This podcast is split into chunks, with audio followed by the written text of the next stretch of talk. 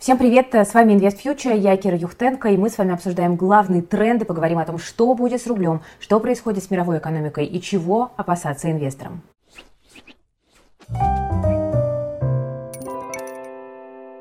Ну, начнем издалека с экономики США, которая на данный момент приковывает к себе такое, на самом деле, основное внимание инвесторов, потому что экономика перегрета довольно сильно, об этом говорят данные по инфляции и по рынку труда. Вот в последнее время тенденция для рынков криптовалют, акций перевернулась с ног на голову, и неожиданно плохое стало хорошим.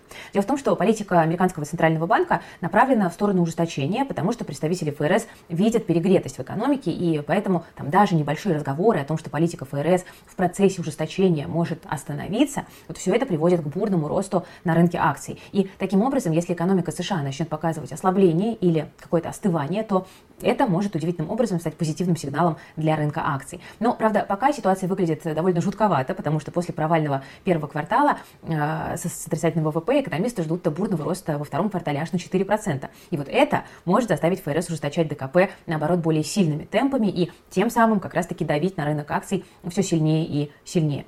Рост ипотечных ставок и общая недоступность жилья из-за высоких цен, вот это все приводит к резкому падению спроса на жилье в США, и эти новости должны казаться негативом для инвесторов, инвесторов, которые в принятии своих инвестиционных идей используют э, анализ макростатистики. Но не сегодня, так как замедление спроса на жилье переворачивает ситуацию в секторе недвижимости США с избыточного спроса на избыточное предложение. Ну и значит, экономическая активность должна начать постепенно угасать. И это, в свою очередь, э, может привести к снижению инфляции в стране, которая находится сейчас, я напомню, в США на уровне э, чуть выше 8%, 8,3%, если быть точнее.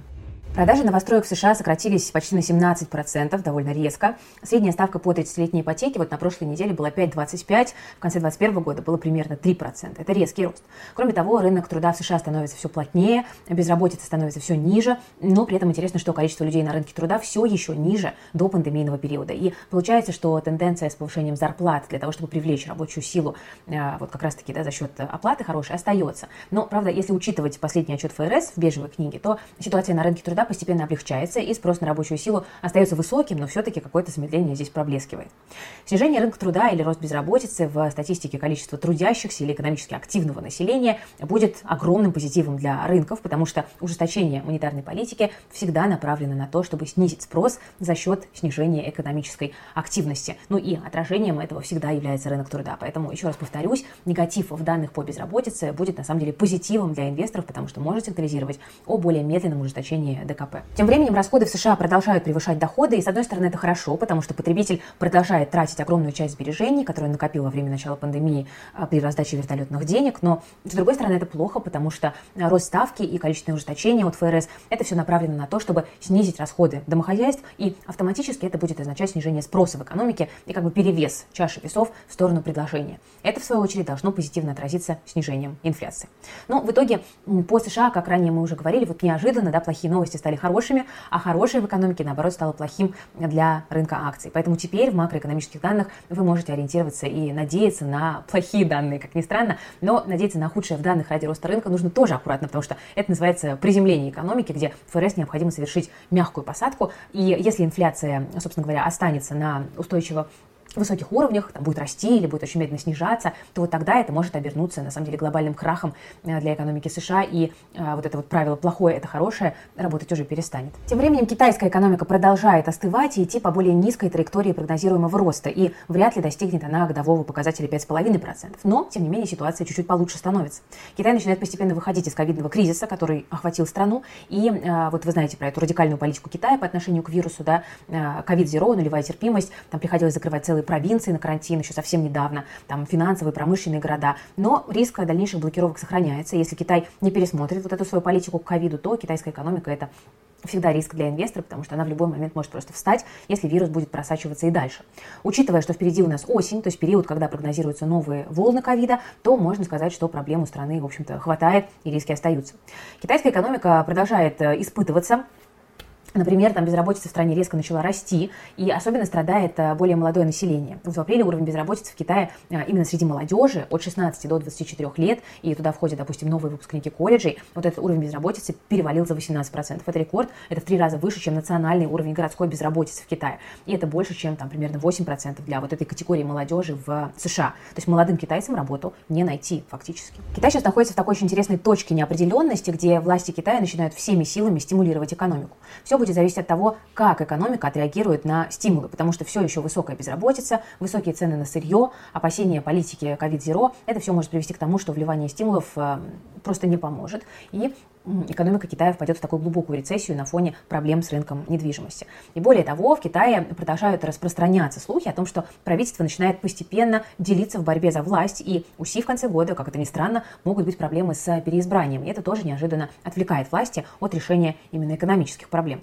Но негативная тенденция в Китае отражается не только на Китае, но и на всем мире, потому что в случае экономических проблем там мир рискует увидеть эм, более сильную такую нехватку товаров, а Китай это крупнейший производитель в мире. И тем самым Китай может и дальше раскручивать мировую инфляцию, с которой так упорно сейчас а, борются все ведущие центробанки. Переместимся в Европу. Экономика еврозоны остается в моменте самой высокой инфляции с момента создания евро в 1999 году. Годовая инфляция в еврозоне подскочила выше 8%. А, это прям много. И а, в основном это происходит из-за чего? Из-за нарушения логистических цепочек и, конечно же, из-за геополитического кризиса на востоке Европы. И, как следствие, вот главными компонентами в инфляции являются продукты питания и энергоресурсы. Ожидается, что к началу июля ЕЦБ завершит программу покупки облигаций, а потом начнет, э, как бы по следам ФРС, повышать процентные ставки впервые более чем за 10 лет. Это тоже может негативно влиять на рост рисковых активов, таких как акции крипта, в общем-то, по всему миру. Ну, на фоне еврозоны и остальных стран доллар выглядит в очередной раз э, максимально сильным. У США, с одной стороны, меньше всего проблем, а ФРС как бы уже действует. Ну и также вот на неделе Э, представители ФРС заявляли, что в случае чего они могут становиться все жестче и жестче в своих решениях. И таким образом, вот пока ожидается, что ставка ФРС на следующем заседании вырастет на полпроцента и будет продолжать расти а, последующие заседания в таком же размере. Ну, несмотря на то, что индекс DXY в данный момент отступил от максимума с начала мая, можно предположить, что до конца лета стоимость доллара а, по отношению к шести основным мировым валютам продолжит свой рост. А, вот мы сейчас не говорим про рубль, мы говорим про мировой рынок. Но, правда, к сентябрю ЕЦБ может подключиться к ужесточению монетарной политики, увеличивая, соответственно, процентную ставку в тот момент, когда при мягкой посадке вот, да, от э, ФРС в США, э, наоборот, там э, может быть это небольшая пауза по ужесточению политики, и это в моменте может сделать евро более привлекательным к доллару, но это пока не близкая перспектива. Мы с вами, друзья, уже говорили о том, что фондовый рынок стал довольно сильно реагировать на макроэкономику, страх рецессии, поэтому любые разговоры представителей ФРС, там, да, действия, все это влияет на инвесторов. И таким образом нет никаких предпосылок, что рынок вот в ближайшее время будет расти, потому что тренд, в общем-то, медвежий, и любое краткосрочное движение вверх, это всего лишь, кажется, небольшая коррекция, да, небольшая передышка. Вот сейчас, основываясь на всем том, что происходит в американской экономике, есть, кажется, два основных э, варианта. Если ФРС удастся мягко приземлить экономику, то индекс S&P 500 может скорректироваться в район там, 3800, 3600 к концу года. Второй вариант, который пока э, все-таки более реалистичен, это то, что ФРС вряд ли добьется мягкой посадки, и S&P скорректируется к концу года там, на 3400, например. Ну и вот в итоге как бы, этого блока хочется сказать, что вот эта макроэкономическая ситуация, она в целом неблагоприятна для рисковых активов, э, ни для акций, ни для крипты, и поэтому пока очень сложно строить какие-то надежды на рост этих активов. Но, с другой стороны, падение цен можно расценивать по-разному, потому что а, в какой-то ситуации это может стать шансом купить активы, которые вам интересны, а, со скидкой. А мы переходим к товарным рынкам, начнем с промышленных металлов. И здесь ключевой фактор это, конечно же, Китай, как один из крупнейших потребителей. И а, мы видим, как я уже сказала, что регион ослабляет ковидные ограничения, да, рынок восстанавливается. И хотя проблемы все еще есть, но тем не менее там индексы PMI все-таки улучшаются. Пекин вот там даже аэропорт открывает для внутренних зарубежных рейсов. Поэтому цены промышленных металлов идут наверх. Есть перспективы роста спроса, кажется. Вот медь там только за неделю прибавила 5%, железо 10%, платина 7%. А, про энергетику давайте поговорим. Тут ситуация сложная. Вот текущий энергетический кризис, он намного масштабнее кризисов 70-х и 80-х годов и может продлиться дольше. Об этом заявили в мае. Курортный сезон в США и Европе повысит спрос на топливо, и вот тогда может возникнуть нехватка.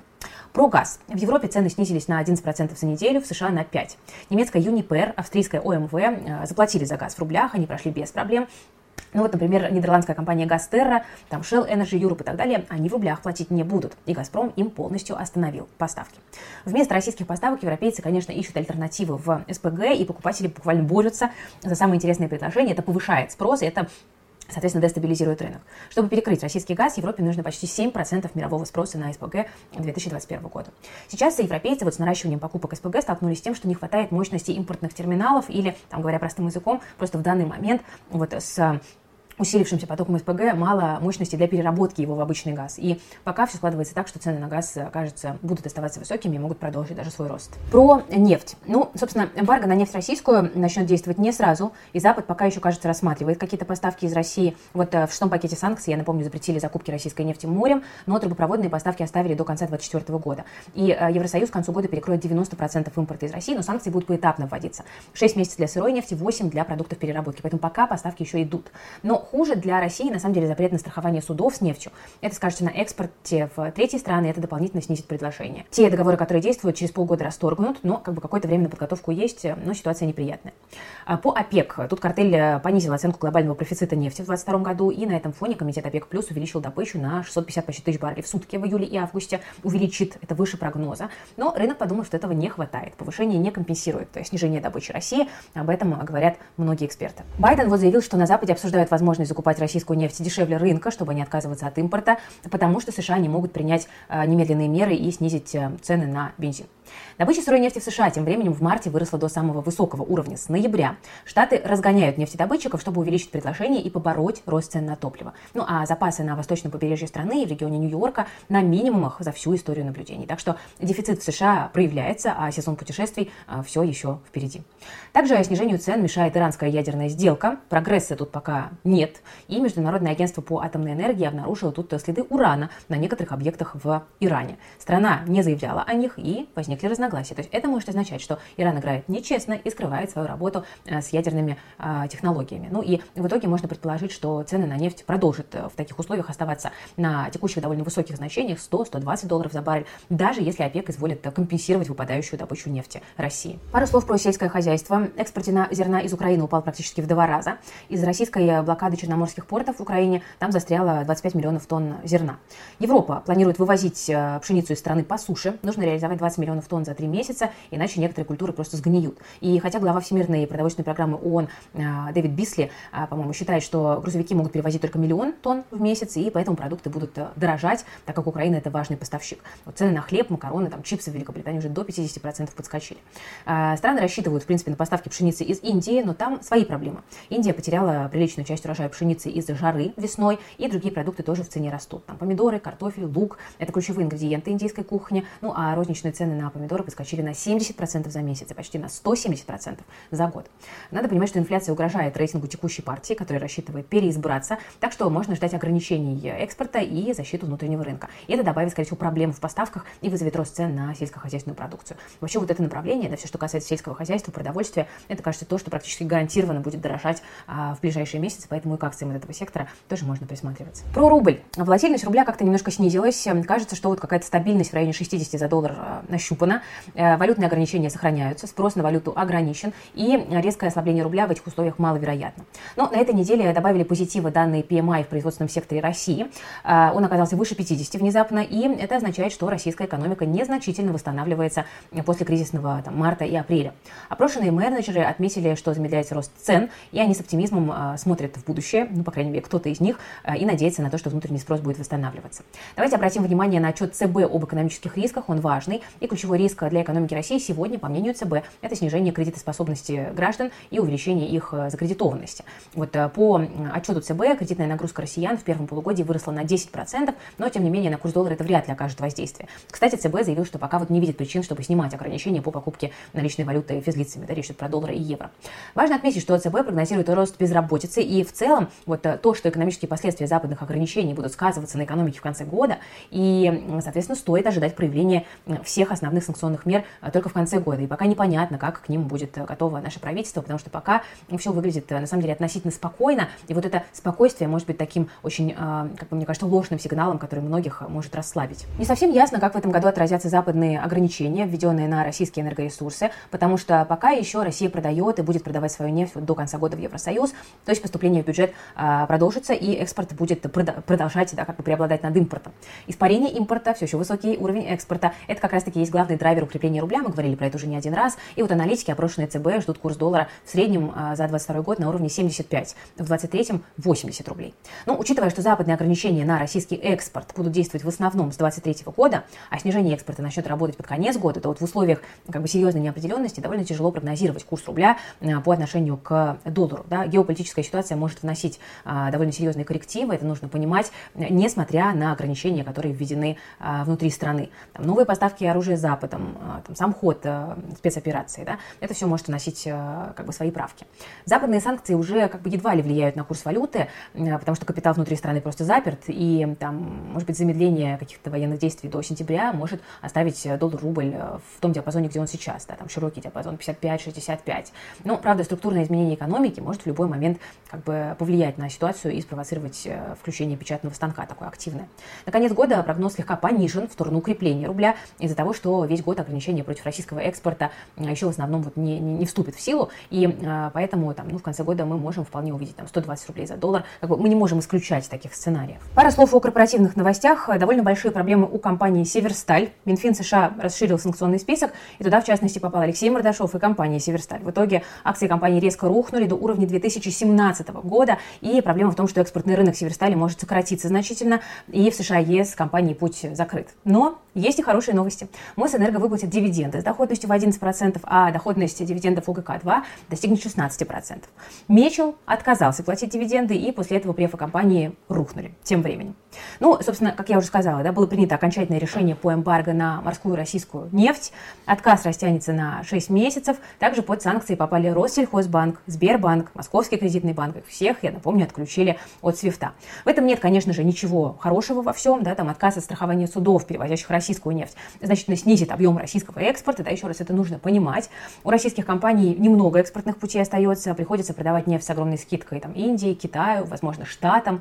Ну и администрация Байдена рассматривает возможность покупки российской нефти со значительной скидкой. Это вот как бы тот путь, по которому э, мы будем двигаться и который будет влиять на, конечно же, российский нефтегазовый сектор со временем. Что ждать на следующей неделе? Ну, собственно, она будет довольно важной для макростатистики, потому что пройдет целых два решения центральных банков, это ЕЦБ и Банк России. ЕЦБ может дать нам больше сигналов по изменению политики после вот неутешительных данных по росту цен, хотя в своем вот недавнем блоге Кристин Лагард сообщала, что не видит повода для паники, но внимательно следит за ситуацией и, мол, после десятилетия дефляционного тренда у них есть запас. Банк России, скорее всего, пойдет на дальнейшее смягчение денежно-кредитной политики, потому что условия финансирования в стране стали довольно жесткими, и после резкого повышения ставки до 20% многие банки пострадали изменившимся балансом портфеля. Кроме того, Банк России пытается как-то оживить кредитование внутри страны, а оно себя чувствует э, совсем нехорошо. Ну что ж, друзья, вот на этой такой не очень радостной ноте будем заканчивать. А, с вами была Кира Юхтенко, команда проекта InvestFuture. Ставьте лайк, подписывайтесь на канал, жмите на колокольчик. Все полезные ссылки вы найдете в описании к этому видео. Хороших выходных, берегите себя и свои деньги.